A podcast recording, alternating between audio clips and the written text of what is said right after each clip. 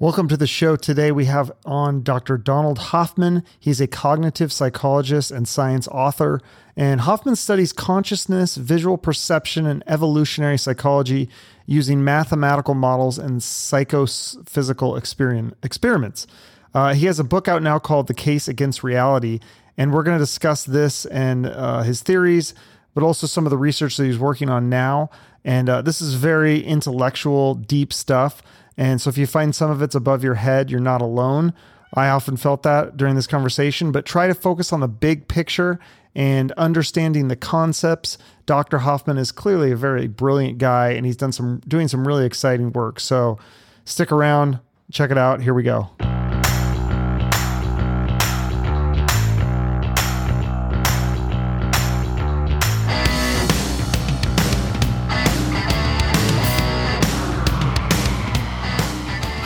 So reality, perceptions of reality. So I think the first thing that we can talk about that's kind of basic for I think for most people to understand is the mistakes that we're seeing with our perceptions of reality. And like one example you give in the book is the uh, these jewel beetles. So explain that to my audience, like. That's right. So we typically think that evolution would shape us to see the truth, or at least the truth that we need to see, because mm-hmm. that would make us more fit. That seems intuitive. But we have examples in nature where we see quite the opposite of that. Like with the, the jewel beetle, the, the beetles are dimpled, glossy, and brown. Um, the females are flightless. The, the males fly and they search around for females. And when they find an eligible female, they'll alight and mate. But, um, and you might think, well, so evolution has shaped uh, them to know what, what females are. You know, the male beetles know what a female beetle is. But it, it turns out that uh, these beetles are in Western Australia and near the outback and in the outback. And so some guys, some Australian guys were throwing out these beer bottles. They called them stubbies into the outback. And they're dimpled, glossy, and, and apparently just the right shade of brown to grab the fancy of these beetles. And so the male beetles were just flocking all over the bottles trying to mate and uh, the, the, the females, the real females, weren't getting anything. So the, hmm. the, the, species almost went extinct. And and notice that the, the male beetles are crawling all over these bottles. They have full body contact, huh. and yet they still cannot break the illusion. And so the species almost went extinct, and they, they actually uh, you know had to collect the bottles and, and do things to help help the, the beetles along. So so here we see that the, the male jewel beetle was shaped by evolution not to really know what females are, but it, it was shaped with a sensory trick or hack. Uh, a female is anything dimpled, glossy, and brown, and apparently the bigger the better. So, so that, instead of seeing the truth, um, evolution does things on the cheap. It, it, and that was the first insight that made me start to study this. Was I thought, well, evolution might be doing things on the cheap, so maybe we won't see the truth. Maybe maybe we'll just have all these tricks and hacks and not the truth at all. And, and it turns out that's part of the story, but it's not the deepest part. It turns out there are even much deeper reasons why we're shaped to see basically no aspect of objective reality. So yeah, and then there's some other things too, where the um, like the phantom limb phenomenon is is kind of an interesting thing that I I still don't understand this, but people will lose their limbs, and then they're feeling like uh, there's a limb still there, but there's not a limb there. So that's some sort of error with this evolutionary thing as well.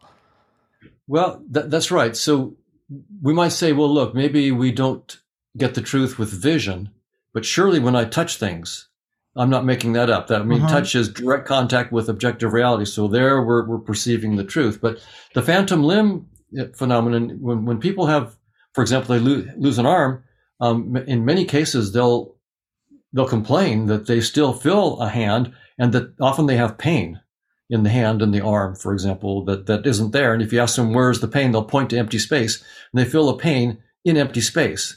That's where they refer the pain to.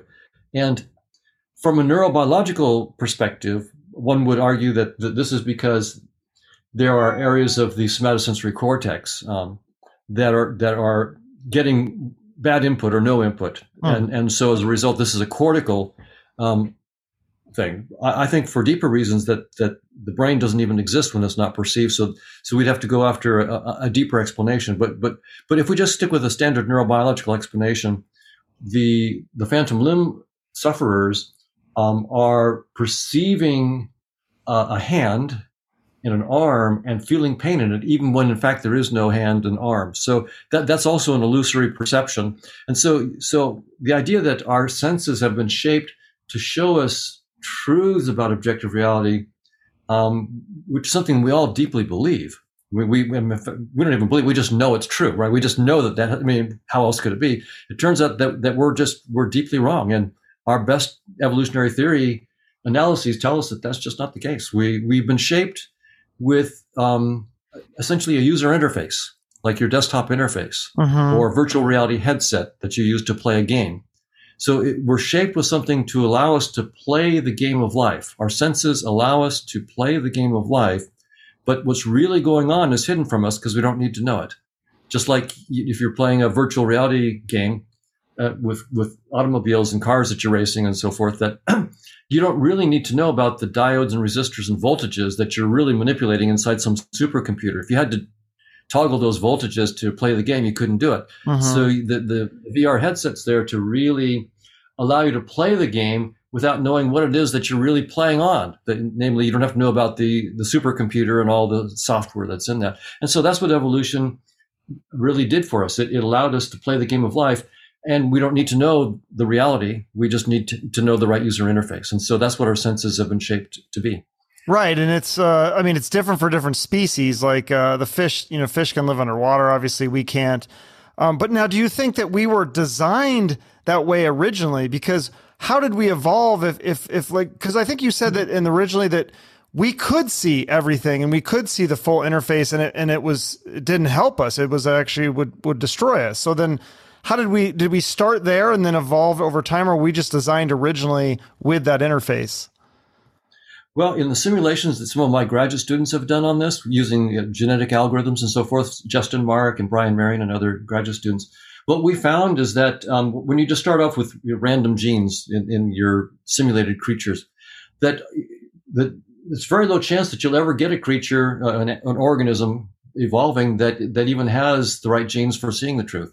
So my, my guess is on evolutionary grounds, you know, just using evolutionary theory on its own terms, uh, probably there's never been a, a point in history, except maybe some trivial thing now and then by complete accident, where the sensory systems would ever see reality as it is. My guess is that it's never happened.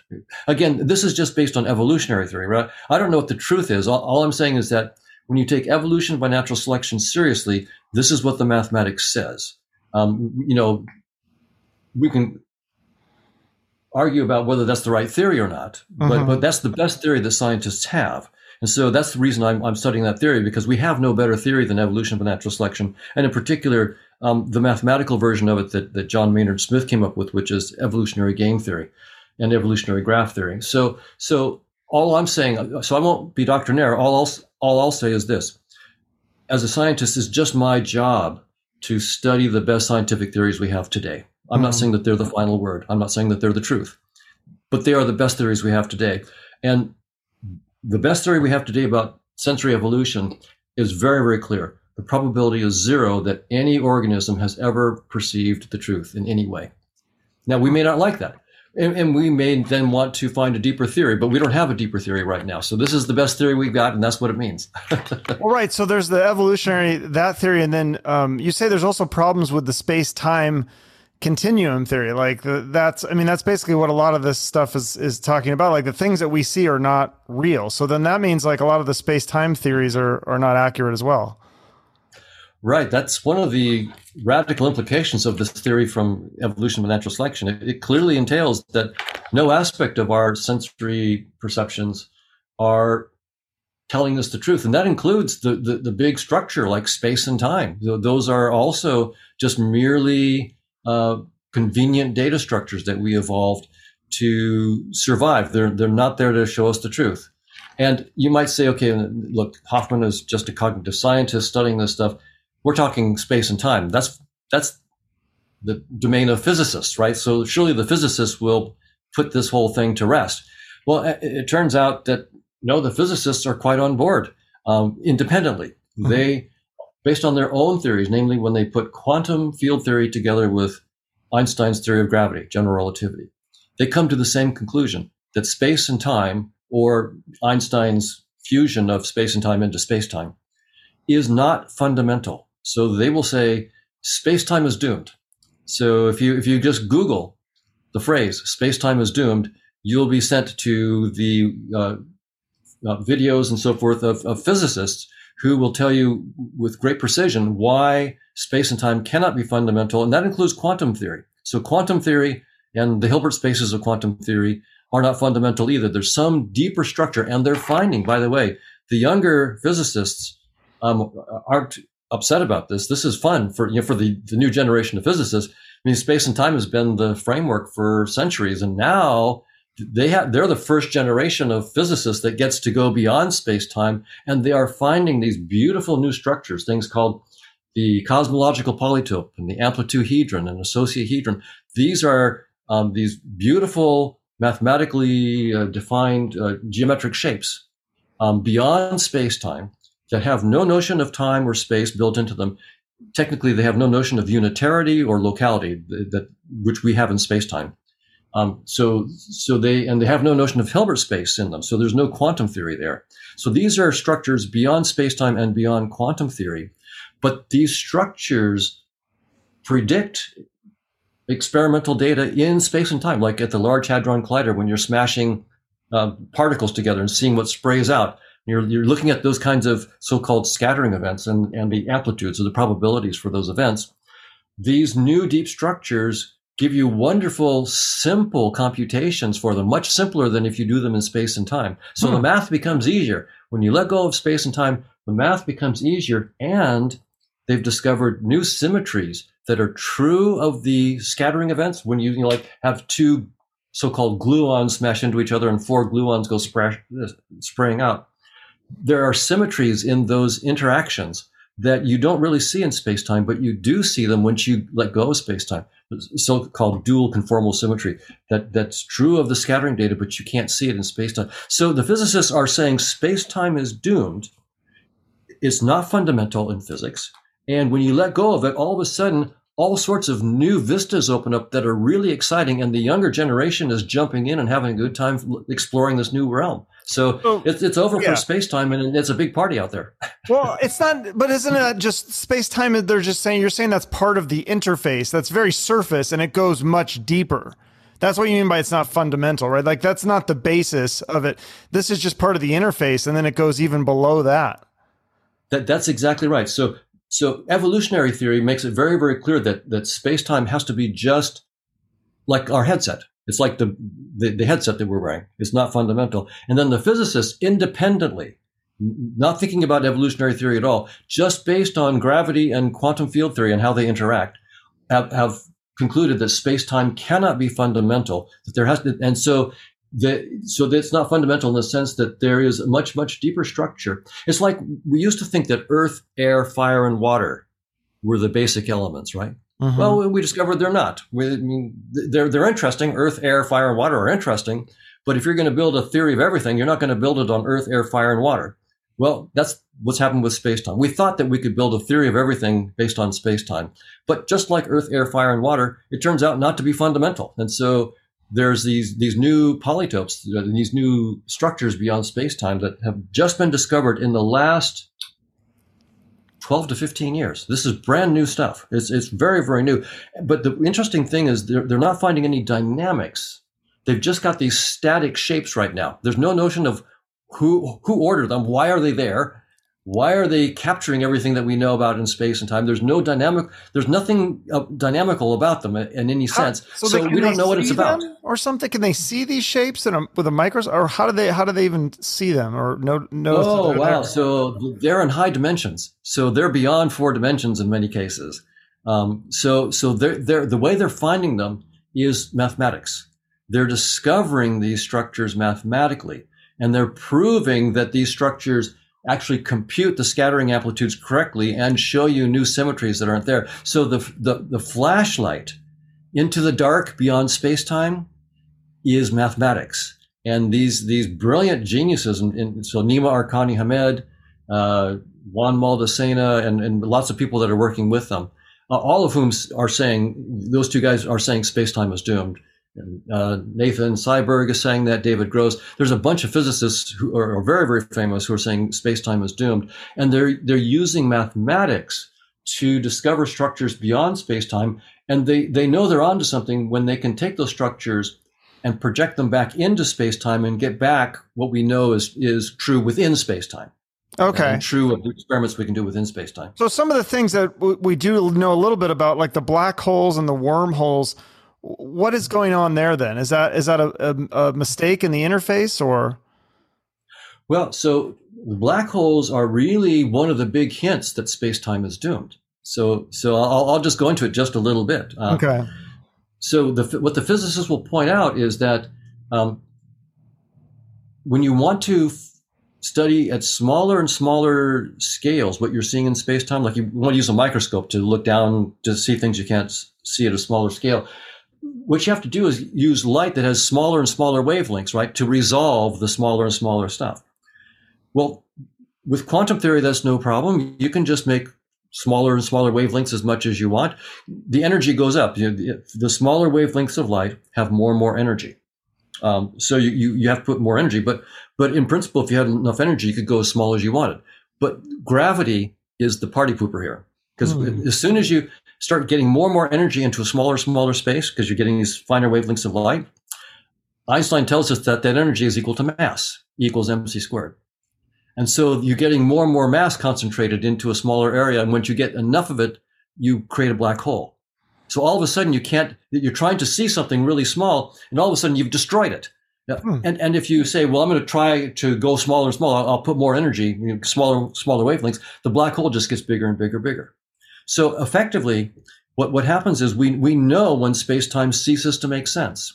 It's precisely at uh, around 10 to the minus 33 centimeters. And, and that's not very deep. I would be impressed if it was 10 to the minus 33 trillion, but it's only 10 to the minus 33 centimeters. This doesn't go very deep. So beyond that, the very notion of space time, space and time, so time it's at 10 to the minus 43 seconds. So it's not that they're pixels of space and time. It's not like there's some kind of digital surface that we're reaching. It's rather that the very idea of space time or space and time simply don't make sense. There's no operational meaning to them. There's no way of putting any meaning to the concepts of space and time. So that means that number one, the ontology of space time, which has been the fundamental ontology of science, is over. And we don't know what the deeper ontology is yet. So this is really cool, hmm. right? Physics has been about space and time and what happens in space time. And now we don't know what physics is about yet. We're, we're finding these, you know, well, they're finding, I'm not, uh, the, the, physicists are finding these, these uh, polytopes, these geometric structures beyond space time. We don't know what they're about. We don't know if there's any dynamics that we're missing. That what that whole world is about, we don't know. We've only seen the structures in the last 12 to 15 years. So so we're we're just like we've got our flashlights on them, but and we know that they're there and and we know that they work. But w- w- what it's about, we don't know. So right. it's pretty pretty exciting stuff. Right, because like I know that uh, I remember somebody telling me like you know time travel the way that time travel would work is that like the because of the speed of light like if you had a really long telescope and you were in a, another universe and you had it and it was 10 million light years away or whatever you would see like the dinosaurs and stuff right? But that's still just on the surface of the interface. So if, even you could go even deeper below that you could find out a shortcut. That's that's really an interesting possibility. We haven't worked that out yet, but but right now you're, you're absolutely right. To get to the nearest star, it's it's um, you know it takes several years at the speed of light, and to the to the nearest galaxy would take several million years. The Andromeda galaxy is I don't know like 2.4 million light years away or something like that. It's so you know you're not going to make it. Your grandkids aren't going to make it. Your great great grandkids aren't going to make it. How you know how how do we get there? Well, if space time isn't fundamental, if it's basically just a data structure, a headset that we've evolved, then if we're sharp enough to figure out what's behind that data structure, maybe we won't have to go through space time. We can go around it. So maybe we'll find ways of just, I want to go to Proxima, Star, Proxima Centauri, one of the, the nearest star. Uh, I don't have to spend years at the speed of light going through space. I, maybe I'll be able to figure out how to go around space. Uh, just like when Maxwell came up with the equations of electromagnetism, all of a sudden we found a way to just uh, talk to people on the other side of the world without having to, to, to do what we thought we would have to do. So new technologies um, open up all these new possibilities. So, no, I'm not saying that the physicists have found how found out how to go around space time yet, but mm-hmm. so I'm not saying that that's established. But I am saying that you know it, it's a tantalizing possibility, and once we understand these structures beyond space time, that's we always know that there will be new technologies. Every time our science advances technology comes along that that it seems miraculous compared to what we had before. So i expect right. the same here. So that's what i think the question is that i'm sure you're trying to answer is what is what is behind the curtain? What is the real reality? If the if what we're living in is kind of maybe just an interface and a perception of we're not seeing the real reality what is behind the curtain? Right. So our theories are good enough to tell us where they stop, right? So space time is doomed. We, our theories tell, but our theories don't tell us what's behind the curtain, right? And so that's why it's sort of fun for the new physicists and also for you know cognitive scientists like me to ask, okay, wow, so our theories aren't going to tell us what's beyond space and time, so we get to you know make creative leaps, come up with our own ideas about what's beyond space and time and you there you can get any ideas that you want you know in any way you want to. Maybe it's uh, you know drinking or smoking or some, something or you know whatever it might be. But eventually you have to get it mathematically precise be sober and then go make predictions that you can test inside space and time. So the the idea that i'm playing with is that consciousness is fundamental. So this turns everything around. Most of my my colleagues for example um, in cognitive neuroscience um, think that space and time is fundamental because that's the way it's been until very recently, and that therefore things like brains um, are the source of consciousness. Somehow, brain activity causes our conscious experiences. Well, space time isn't fundamental, so objects in space time aren't fundamental. That means particles like protons, electrons, gluons, and so forth, these aren't fundamental. These are just part of the interface, and so is the brain. So it's not going to be making consciousness because, in some sense, um, the brain doesn't even exist when it's not perceived. All of these things, all objects in space and time, just like the objects in your virtual reality headset.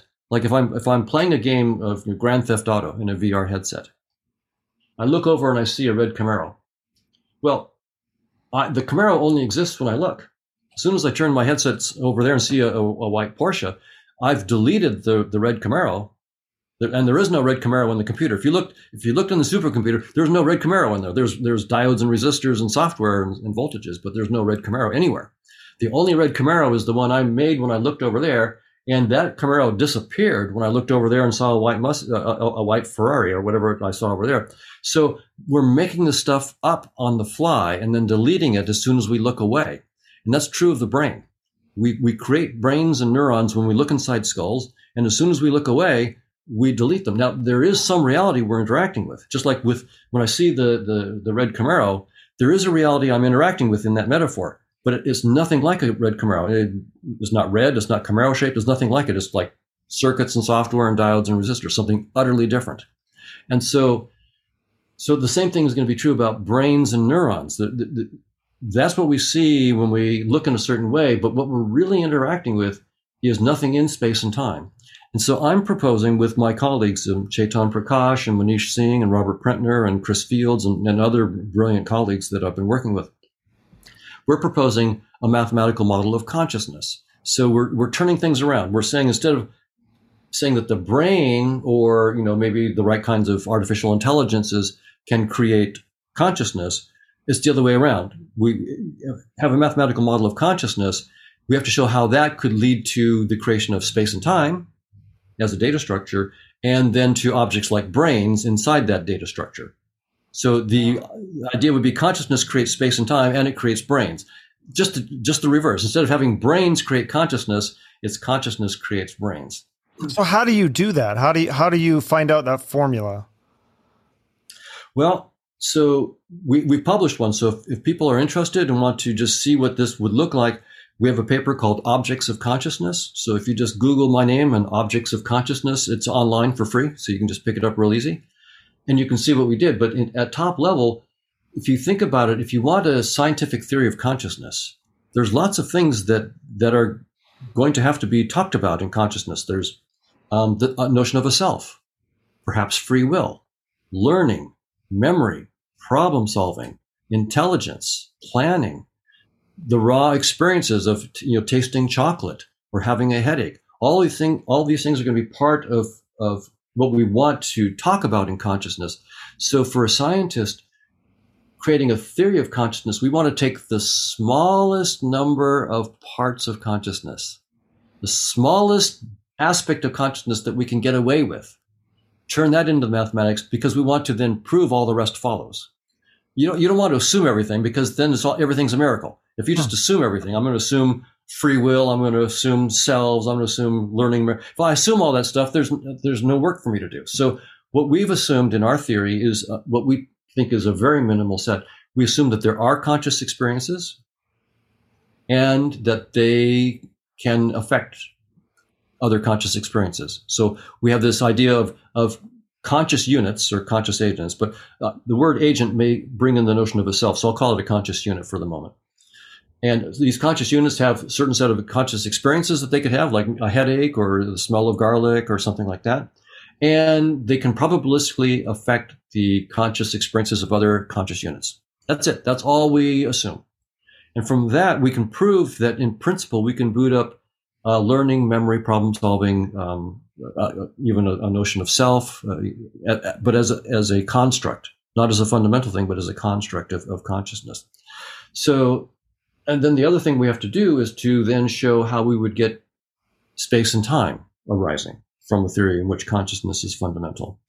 And to do that, we're going to first have to show how we can get the kinds of new structures that the physicists are finding, right? That's, they're finding these things called the amplituhedron, the cosmological polytope, these these geometries that I was talking about uh-huh. be, behind space and time, and and so we we have a way of doing that. We in, in principle where we're looking at the long term or what's called the asymptotic behavior of these interacting conscious agents. When you look at the asymptotics, you get um, a description in terms of permutations that, that's a way of describing the asymptotics. And it turns out that permutations are the heart of the new structures that the physicists are finding. So that's going to be the connection that we go after. So we'll have this. So what's interesting is we'll have this theory of consciousness where consciousness is fundamental and of dynamics. And when we project that dynamics onto uh, uh, just its long-term behavior, which is a great simplification of, of the dynamics, then we find out that we're getting all these permutations coming out and, and combinations of permutations. Well, that turns out to be the, the, the backbone of the structures that the physicists are finding beyond space-time. So, so we'll connect there, hmm. and then the physicists tell us how to get from there into space-time. So we'll, so the physicists have done half the work for us already, okay. and so that's how I hope to see this thing work out. Because then the other, the other two things that I think are going on right now is like, you know, people are making these virtual reality. They're doing the metaverse, so they're making a virtual reality. So they're doing that way, and then also the robotics with the AI that's another uh, avenue. Is it does that do those two uh, fields kind of uh, connect to yours at all? Well, well, yes. I think that the metaverse is going to be a big help here in psychologically. Right now, the, when I talk about this stuff, people of my generation just find it almost impossible. I mean, this is like, give me a break. You're saying that the brain doesn't create consciousness, consciousness creates the brain. That that's and that the brain doesn't exist when it's not perceived. Know, I create the brain when I look, and uh, I delete it. I, I create the moon when I look, and then when I look away, the moon doesn't exist. How, how can you even think about that? But for someone, some kid that spent most of his life, you know, playing with friends in the metaverse, he's going to take off his headset and, and, know that everything that he saw there was something that he created on the fly. If he saw a red Ferrari in, in virtual reality or in the metaverse, that was because he made up the red Ferrari. There's no red Ferrari there. It's, it's all virtual. So when he takes off his headset, uh, the the kind of stuff I'm talking about will be of well, of course, this won't be a big deal. Uh, so so I think the metaverse, the next generation that's raised on the metaverse, will just sort of get this. Mm-hmm. It, my, my my generation doesn't get it, but but we didn't have this technology to help our imagination. But it won't take a big imagination for the next generation to get this. So I think it will really really help. Um, AI well, well, I mean, AI helps in a, in a very, very different way. So a lot of my colleagues right now are trying to figure out how AIs could become conscious, right? If we get them programmed in the right way, they could become conscious, right? The, the, the attitude is, look, um, we know that machines can be conscious. The brain is a machine. It's a carbon based machine and it generates consciousness. So if, if carbon based machines can create consciousness, why not silicon or other kinds of hardware machines? Why can't they create consciousness? If, if, so the idea of most of my colleagues is that if you have the right function, the right software running effectively in on the hardware, then you can somehow create consciousness. Um, so what I'm saying is that that approach won't work because space-time isn't fundamental. Consciousness isn't being booted up from physical stuff. It's the other way around. The physical stuff is being booted up from consciousness. So, but do I think that we could eventually build things that are AIs that that effectively are consciousness? I think so. But, or is there a way to transfer way. if someone's dying? Could they transfer their consciousness into a virtual reality or into an AI robot? Well, so that's a that's a great question, and and it really helps I think to clarify the different issues here. So the the way that most of my colleagues think about this is they would say, look, if we if we're thinking about the brain as creating consciousness and it's somehow the programs running in the brain that are really critical to that once we can sort of decipher what those programs are we could download those programs into a computer and run those programs on a computer and the computer would have your consciousness so we could download all of your your your personality and your consciousness into that computer but notice that that's assuming that the computer exists when it's not perceived right and, the AIs exist when they're not, but even space time itself doesn't exist when it's not perceived. So no objects in space time exist. So that whole framework of, of downloading into another physical system to preserve your consciousness has to be rethought from the get go. But here's how here's how I think we can rethink it. There, there, but this you have to really think out of the box here. Okay.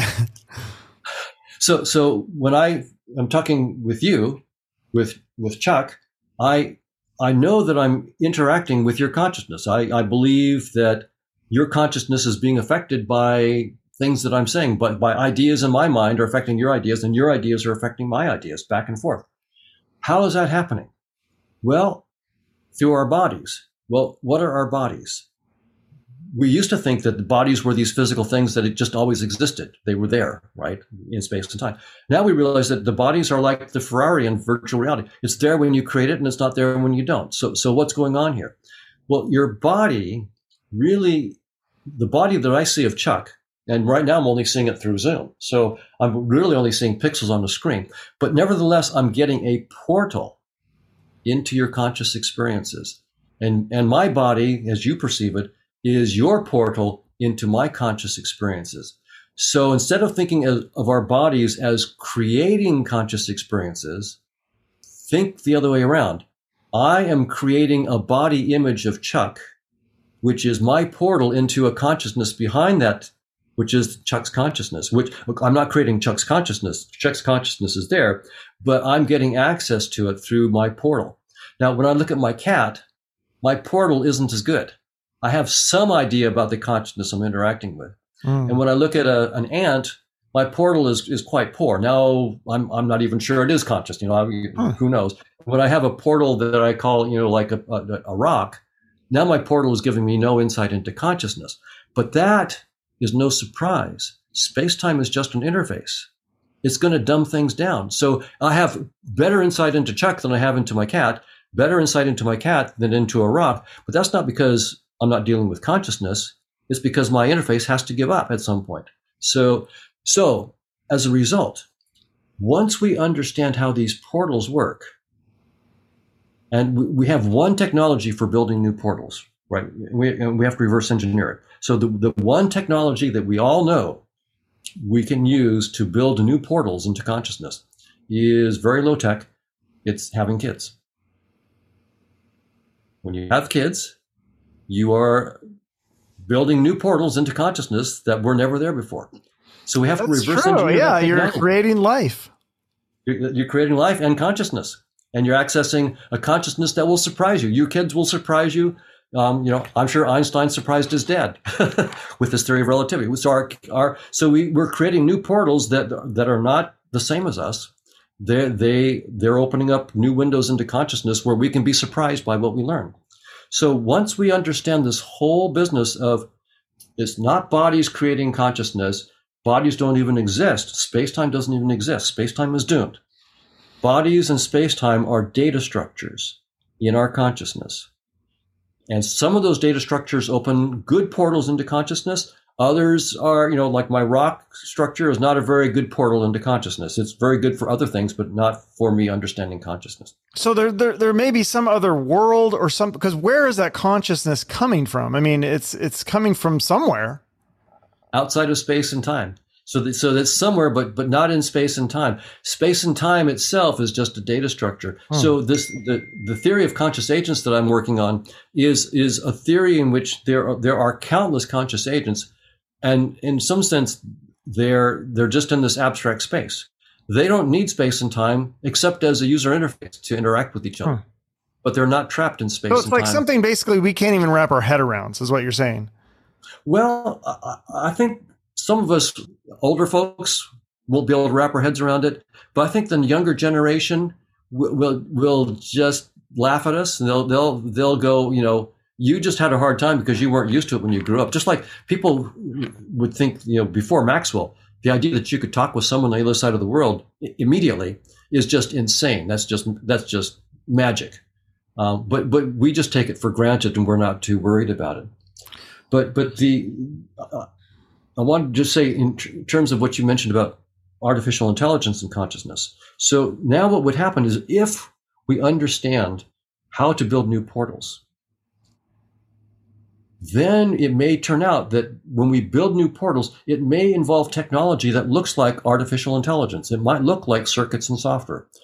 But, but what will happen will be very, very different. It won't be that these pre existing circuits and software are somehow giving rise to consciousness.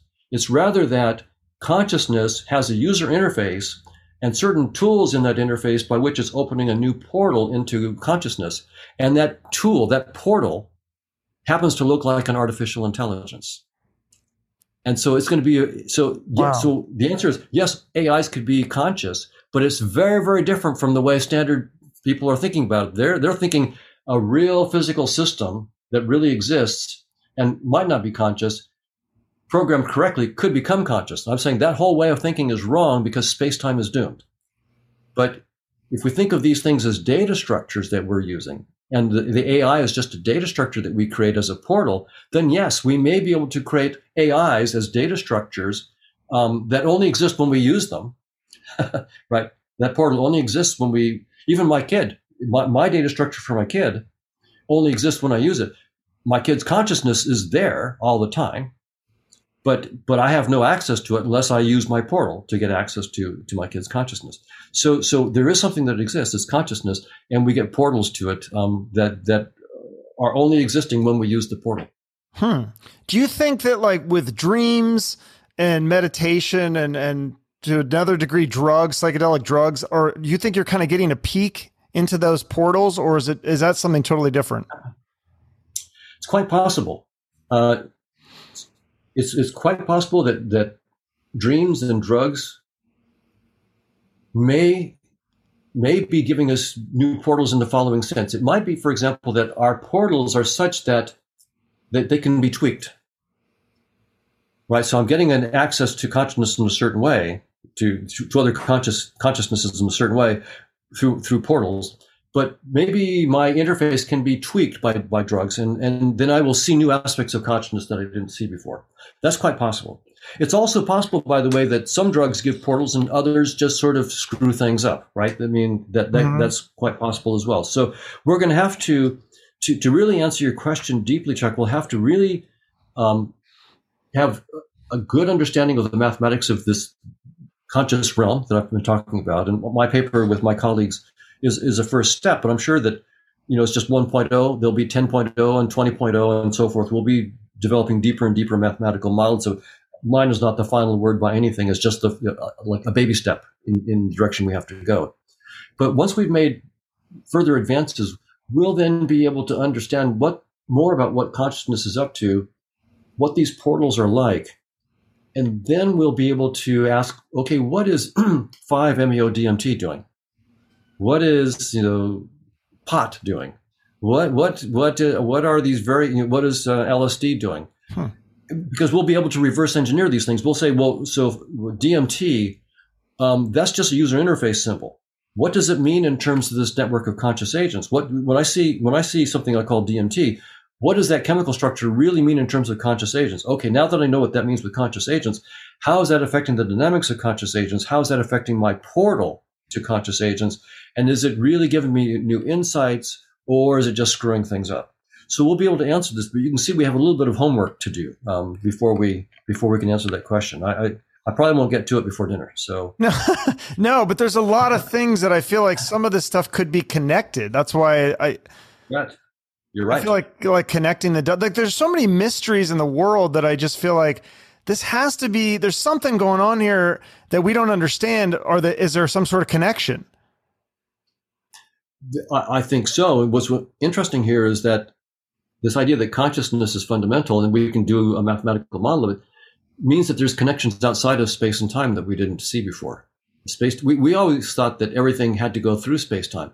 We, we had hints of, of something beyond with entanglement.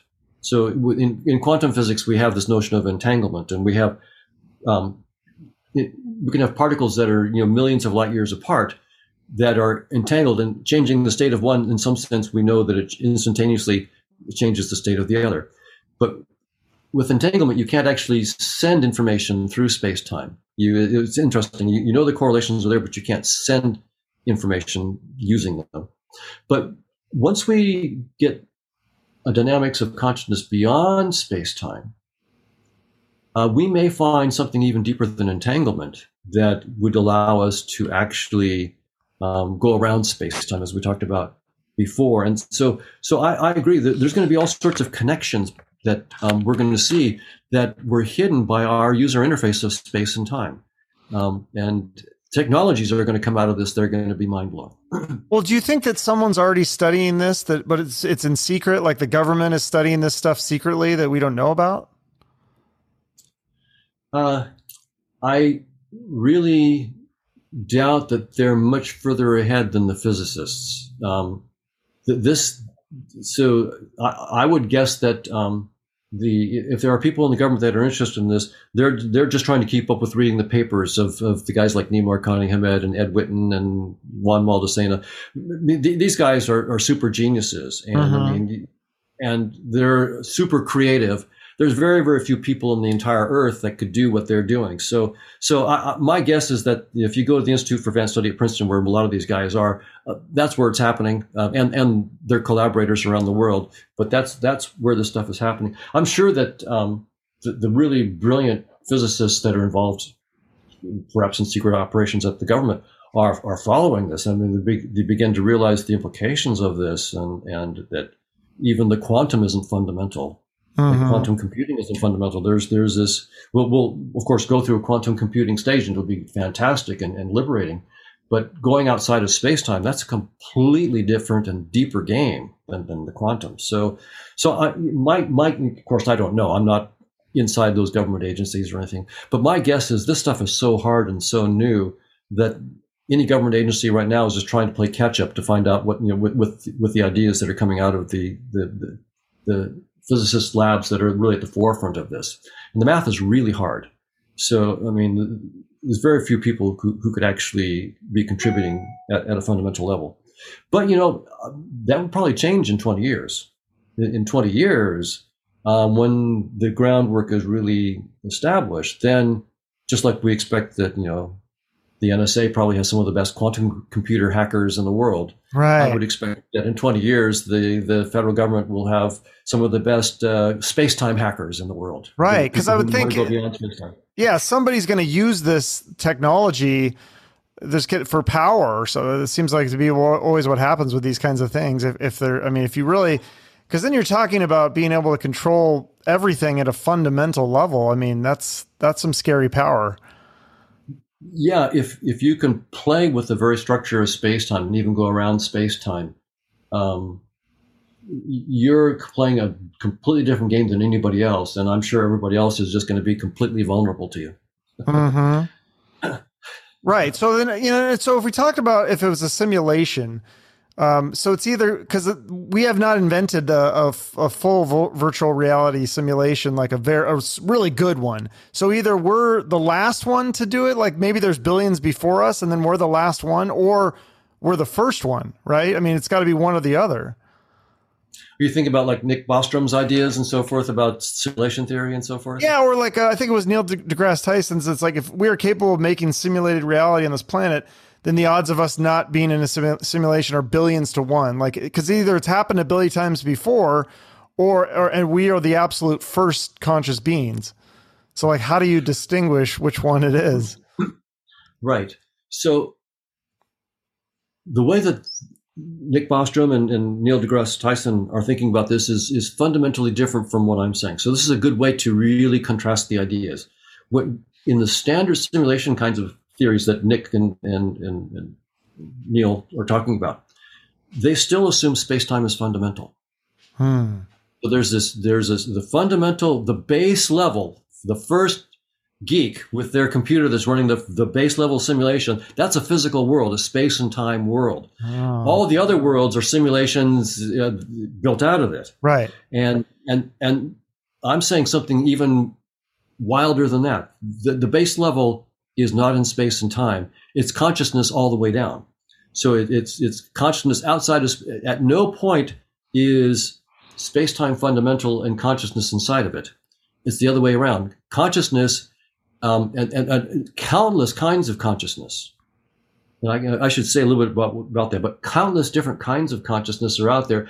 Only a few of them use space and time. Most of them are going to use other kinds of, of ways of interacting with each other. Space time is just one of countless interfaces and also countless kinds of experiences. So the kinds of experiences that we have of color and smell and shapes and sounds and so forth, and touches, um, are a trivial subset of all the kinds of experiences. And when you have psychedelics, you get a little hint that there's a lot more than than your normal experience.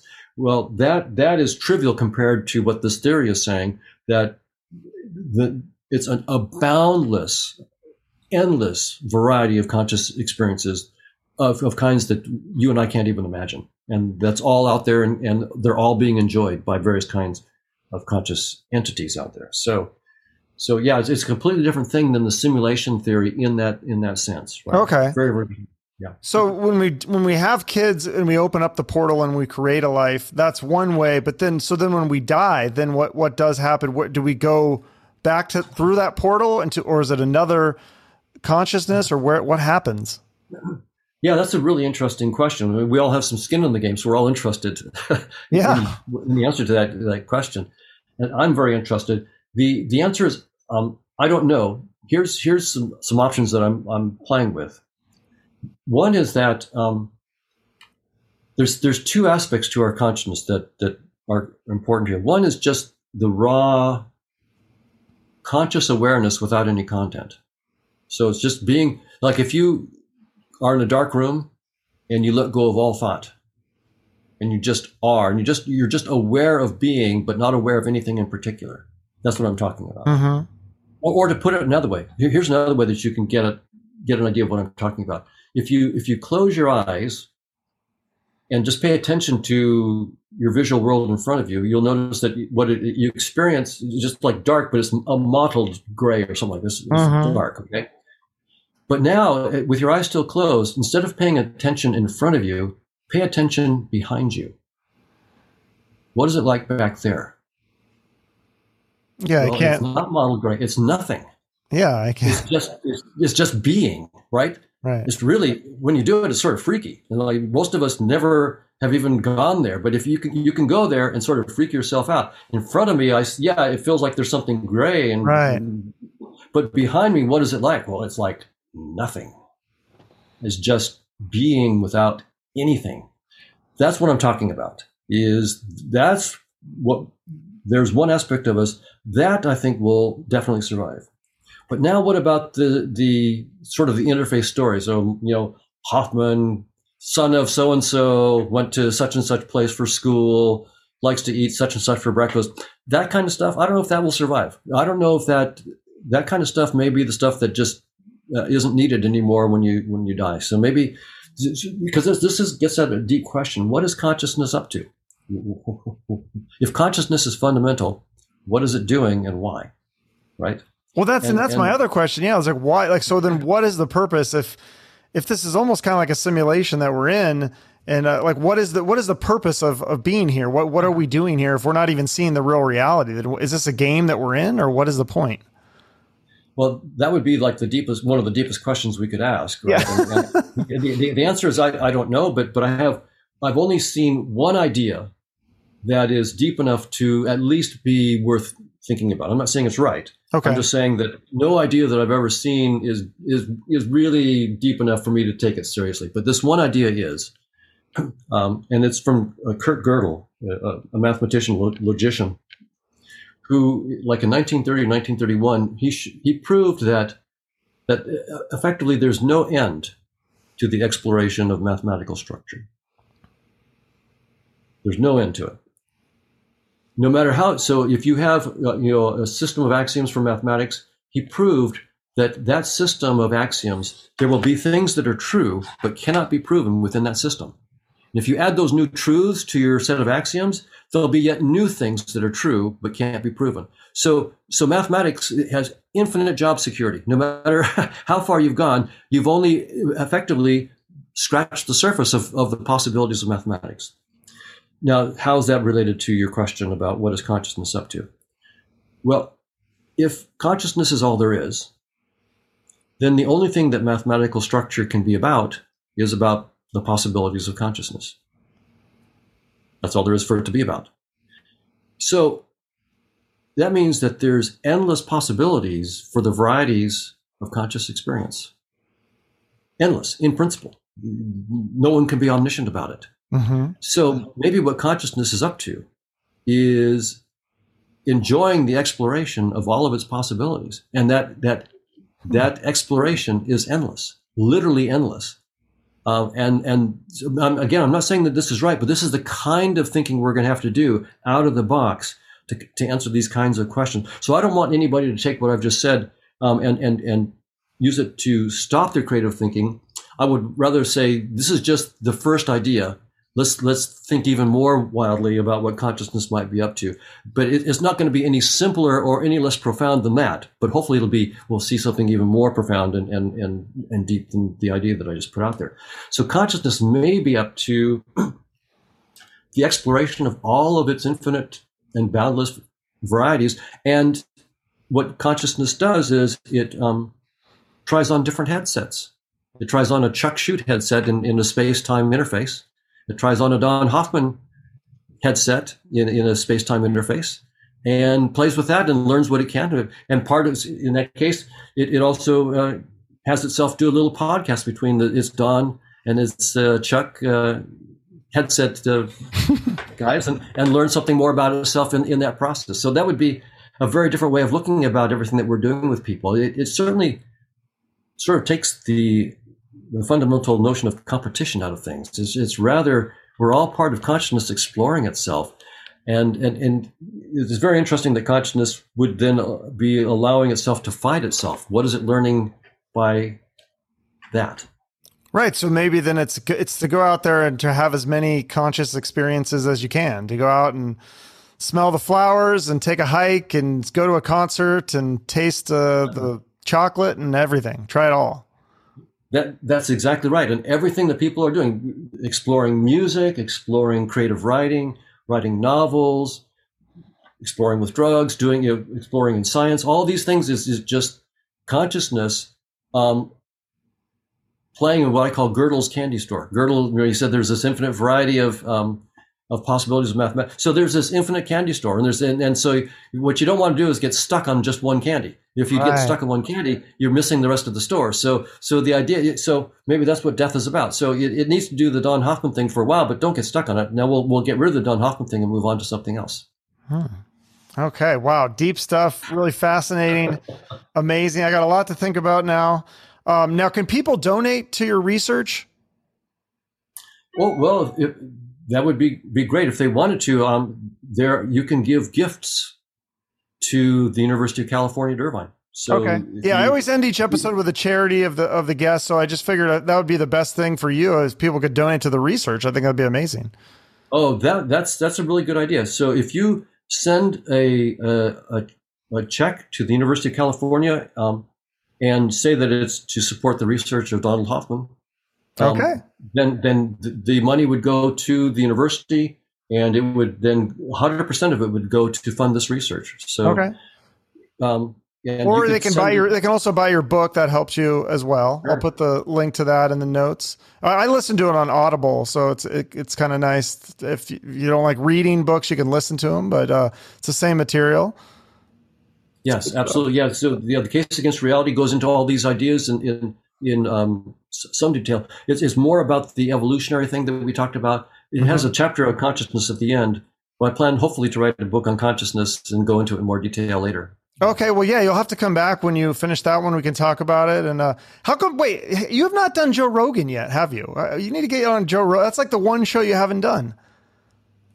Uh, no, I haven't been invited to, to be on Joe's show. I, I just had the pleasure of talking with Lex Fridman um, on his podcast show oh, just a, a couple one. days ago. So wow. that'll probably come out in a few weeks. Okay. Um, but you know, if if I mean, I'd be happy to talk with Joe if if he's if he finds it interesting. If, if oh not, no, for sure, it's a fascinating topic. You've done some great work, and uh, thank you so much for taking the time to come on my show. I appreciate it.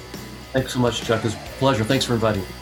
Fascinating stuff from Dr. Donald Hoffman. I think I have more questions and answers now. Uh, but if you want to learn more, check out Dr. Hoffman's book, The Case Against Reality. Or if you want a bit of a different take, you can check out my dad's book, Ultimate Reality and uh, check out the episode I did with him. It's uh, number 115. And Dr. Hoffman is on Twitter. I don't think he's on the other social media, uh, but I'm on everything. So you can follow me on there. That helps to support the show, as does your likes, comments, and shares. Uh, make sure to subscribe to the show on YouTube or wherever you listen to get updated on future episodes. And if you really want to go out and support the show, I'd love for you to write me a review on Apple Podcasts or give me a rating on Spotify or wherever you listen.